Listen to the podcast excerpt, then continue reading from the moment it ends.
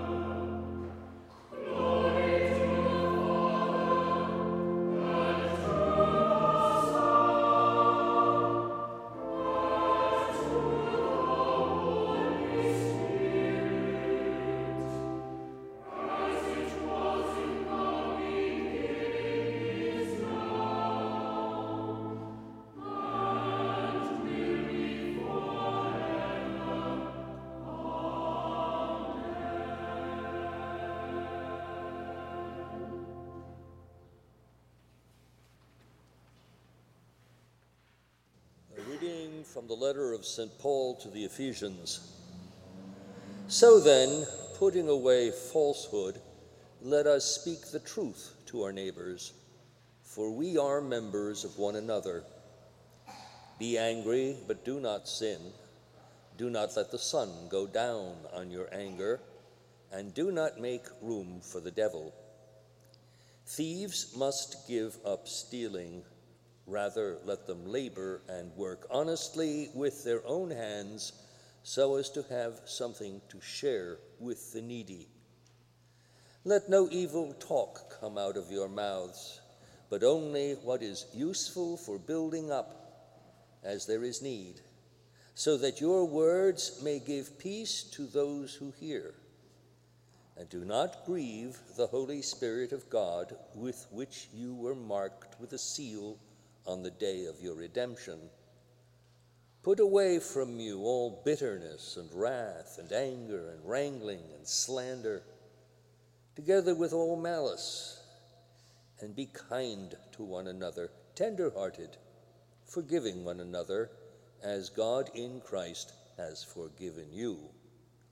Therefore, be imitators of God as beloved children, and live in love as Christ loved us and gave himself up for us, a fragrant offering and sacrifice to God. Hear what the Spirit is saying to God's people. Thanks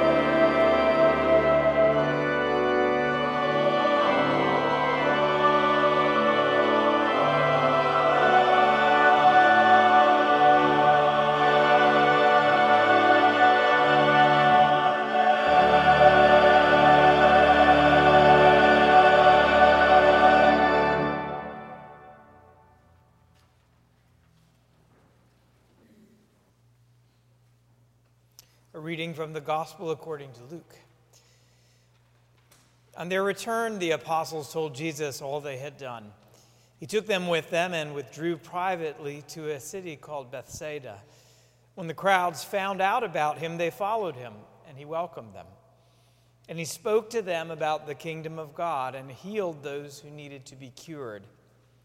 The day was drawing to a close, and the twelve came to him and said, Send the crowd away so that we may go into the Uh, that we may go into the surrounding villages and countryside to lodge and get provisions, for we are here in a deserted place. But he said to them, You give them something to eat. They said, We have no more than five loaves and two fish, unless we are, about, are we, we are to go and buy food for all these people. For there were about 5,000 men.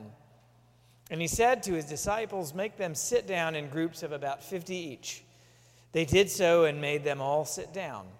And taking the five loaves and the two fish, he looked up to heaven and blessed and broke them and gave them to his disciples to set before the crowd. And all ate and were filled. What was left over was gathered up 12 baskets of broken pieces. Hear what the Spirit is saying to God's people. Thanks be to God.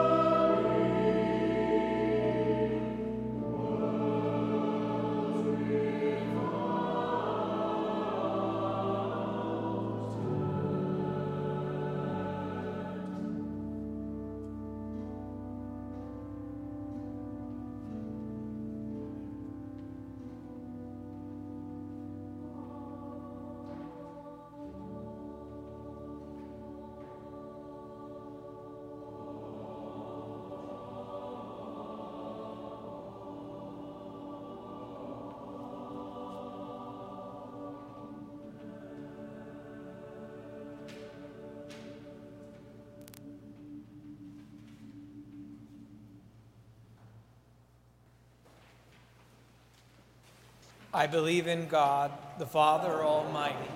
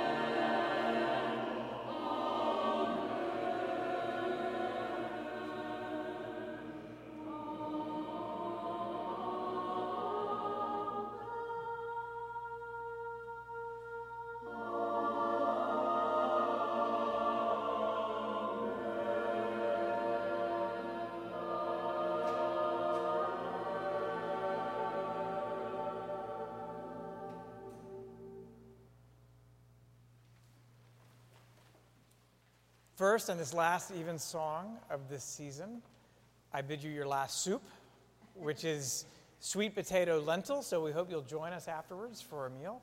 We are blessed by uh, the presence of the Illuminari Choir. Uh, thank you for closing our season on such a beautiful note. It's, a, it's a wonderful to have you all with us. And we welcome any guests from Youngstown as well who, who are with us as well to help us conclude our season.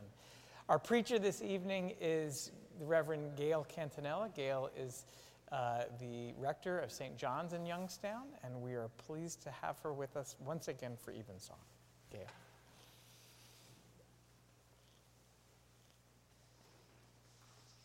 Good evening, everybody. What a pleasure to be with you. In the name of the Father, and of the Son, and of the Holy Spirit. There was once a king who had no son and longed for an heir who would succeed him on the throne.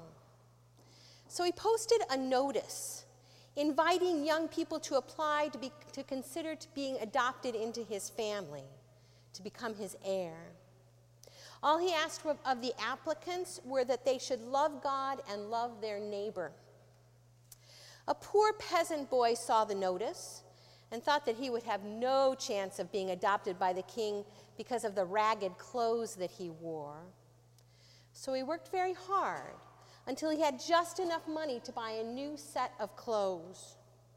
Wearing these new clothes, he set off to the palace to apply for the position. Now, as he was journeying toward the palace, the boy met a poor beggar on the road. The man was shivering with cold shivering, and the boy felt sorry for him. So he exchanged clothes with him. As he was now back to wearing beggar's clothes, it hardly seemed worth going to the king's palace. But he had come so far, come so far already, so he decided to keep going, at least to see the palace from the outside. When he arrived, he was greeted by the scornful laughter of the courtiers and their sneering remarks.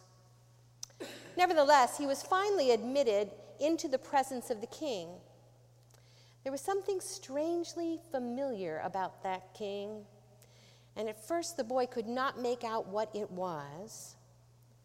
Then he realized the king was wearing the clothes that he had given to the old beggar a few hours ago along the road. The king came down from the throne and embraced the boy. Holding him close in his arms, he said, Welcome home, son.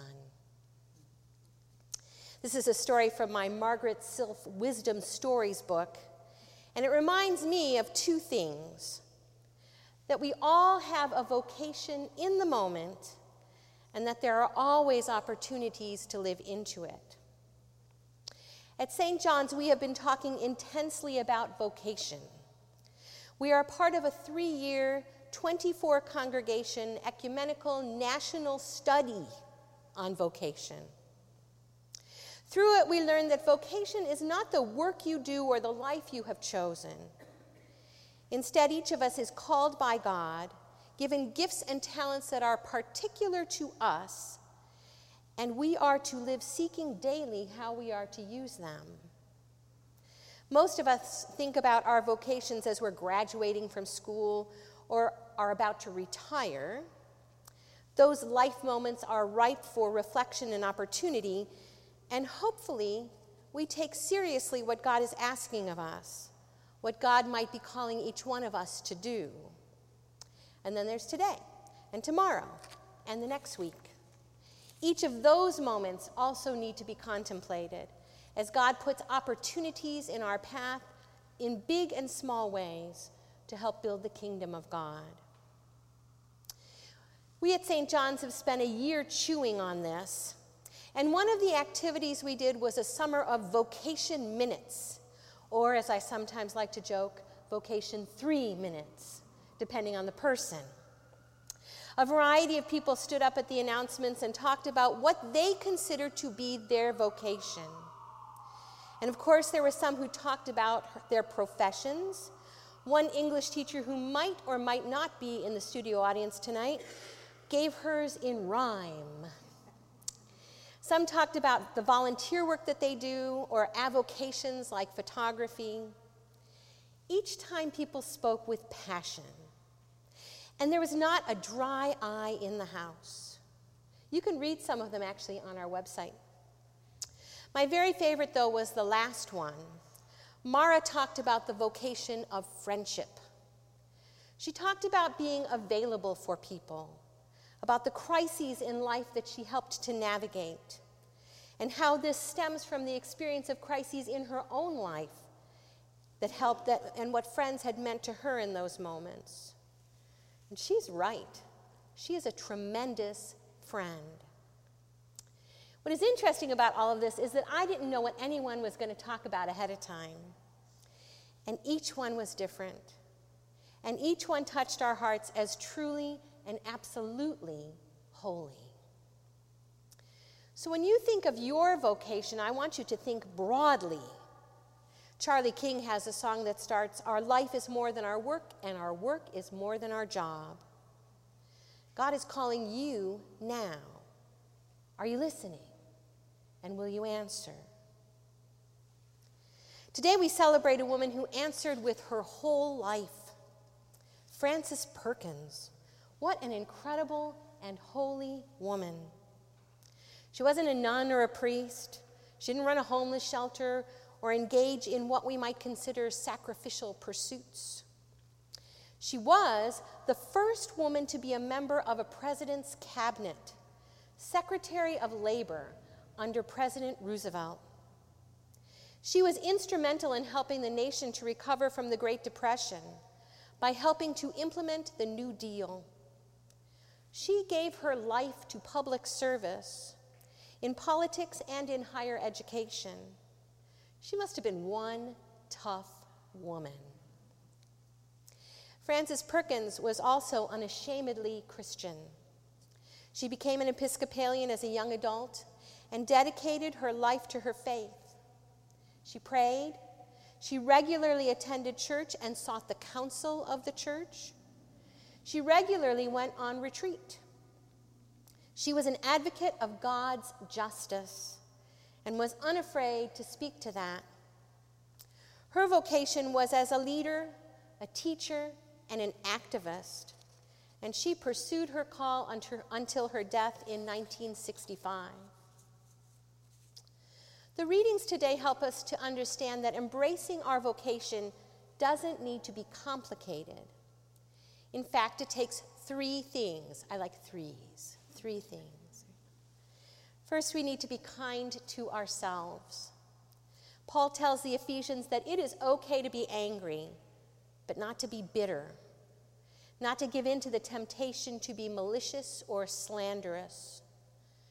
We need to invest in prayer and self care so that we can be calm and level headed about the problems of the world. Bitterness and scorn are a distraction. Second, we build relationships based on kindness. We are tender hearted, forgiving, in other words, imitators of God. Paul tells the Ephesians to remember God's love and forgiveness of us and to take that into the world. We love at a personal sacrifice, as Jesus did. We have his example of how to build a community of care, recognizing the gifts and vocation of everyone, and being grateful for our own. And finally, we hear in the Gospel of Luke the story of the feeding of 5,000 men. So think 15,000, right? With five loaves and two fishes. The disciples had just returned from a mission trip that was incredibly successful. They spread that good news and they engaged God to cure the sick. They were amazed as they returned they had stories to tell. But people followed them and Jesus, and there were other needs to be met. They wanted to talk about their adventures. They wanted Jesus to send those crowds away. But Jesus told them to take care of people, to feed them. And here we come to the third necessary piece of embracing our vocation, and that is simply to believe, not in ourselves, but in God. To believe that feeding so many people was not only possible, but part of the deal. To believe that God would and does provide everything we need. To believe that God will work through us for the good. To believe that when we offer ourselves, God will make good things happen. Grounding ourselves in prayer and a healthy life, grounding ourselves in loving and compassionate relationships, grounding ourselves in our belief in God. It's a lifetime of work. I get that. But that's okay. There are always going to be opportunities to bring God's love in the world. Sometimes it doesn't happen the way you think it will. And that's a good thing. Sometimes it doesn't work at all. I was at Giant Eagle the other day and a woman dropped some things on the floor. And I asked to help her, thinking I was pretty great for noticing, you know, good job being a Christian Gail. And she said, No, do not help me. Okay. Okay. But luckily, it isn't about us, right? It's about God and about affirming the vocation of other people not just our own. It's about cultivating the compassion and the ability to listen so we will be ready. It's about putting aside distractions so we can readily respond to the situations that God puts in our way. We cannot all be Frances Perkins, but even Frances knew she couldn't do it alone, that she needed an entire community, the communion of saints daily prayer, and the guidance and love of Jesus Christ. I do not doubt that you are already doing tremendous things. I do not doubt that God uses you to God's glory on a regular basis. I do not doubt that God has given you everything you need to build up the kingdom of God in your world as it is right now. We are so blessed to have each other for encouragement and assistance to bless and to pray. God is calling you and calling us to attend to a broken world. Will you pay attention? Will you say yes?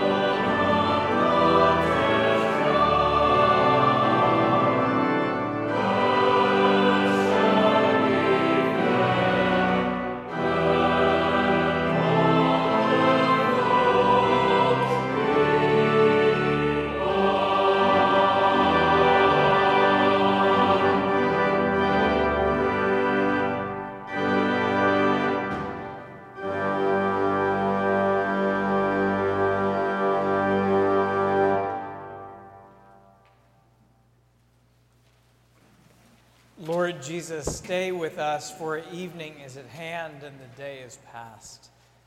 Be our companion in the way. Kindle our hearts and awaken hope that we may know you as you are revealed in Scripture and the breaking of bread. Grant this for the sake of your love. Amen. Amen. Keep watch, dear Lord, with those who work or watch or weep this night, and give your angels charge over those who sleep. Tend the sick, Lord Christ. Give rest to the weary.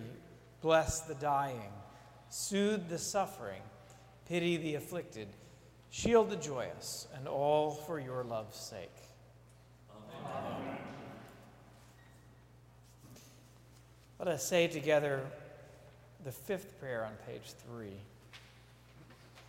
Bring us, O Lord God, at our last awakening into the house and gate of heaven, to enter into that gate and dwell in that house, where there shall be no darkness or dazzling but one equal light, no noise or silence, but one equal music, no fears nor hopes, but one equal possession, no ends nor beginnings, but equal eternity, in the habitations of thy glory and dominion, world without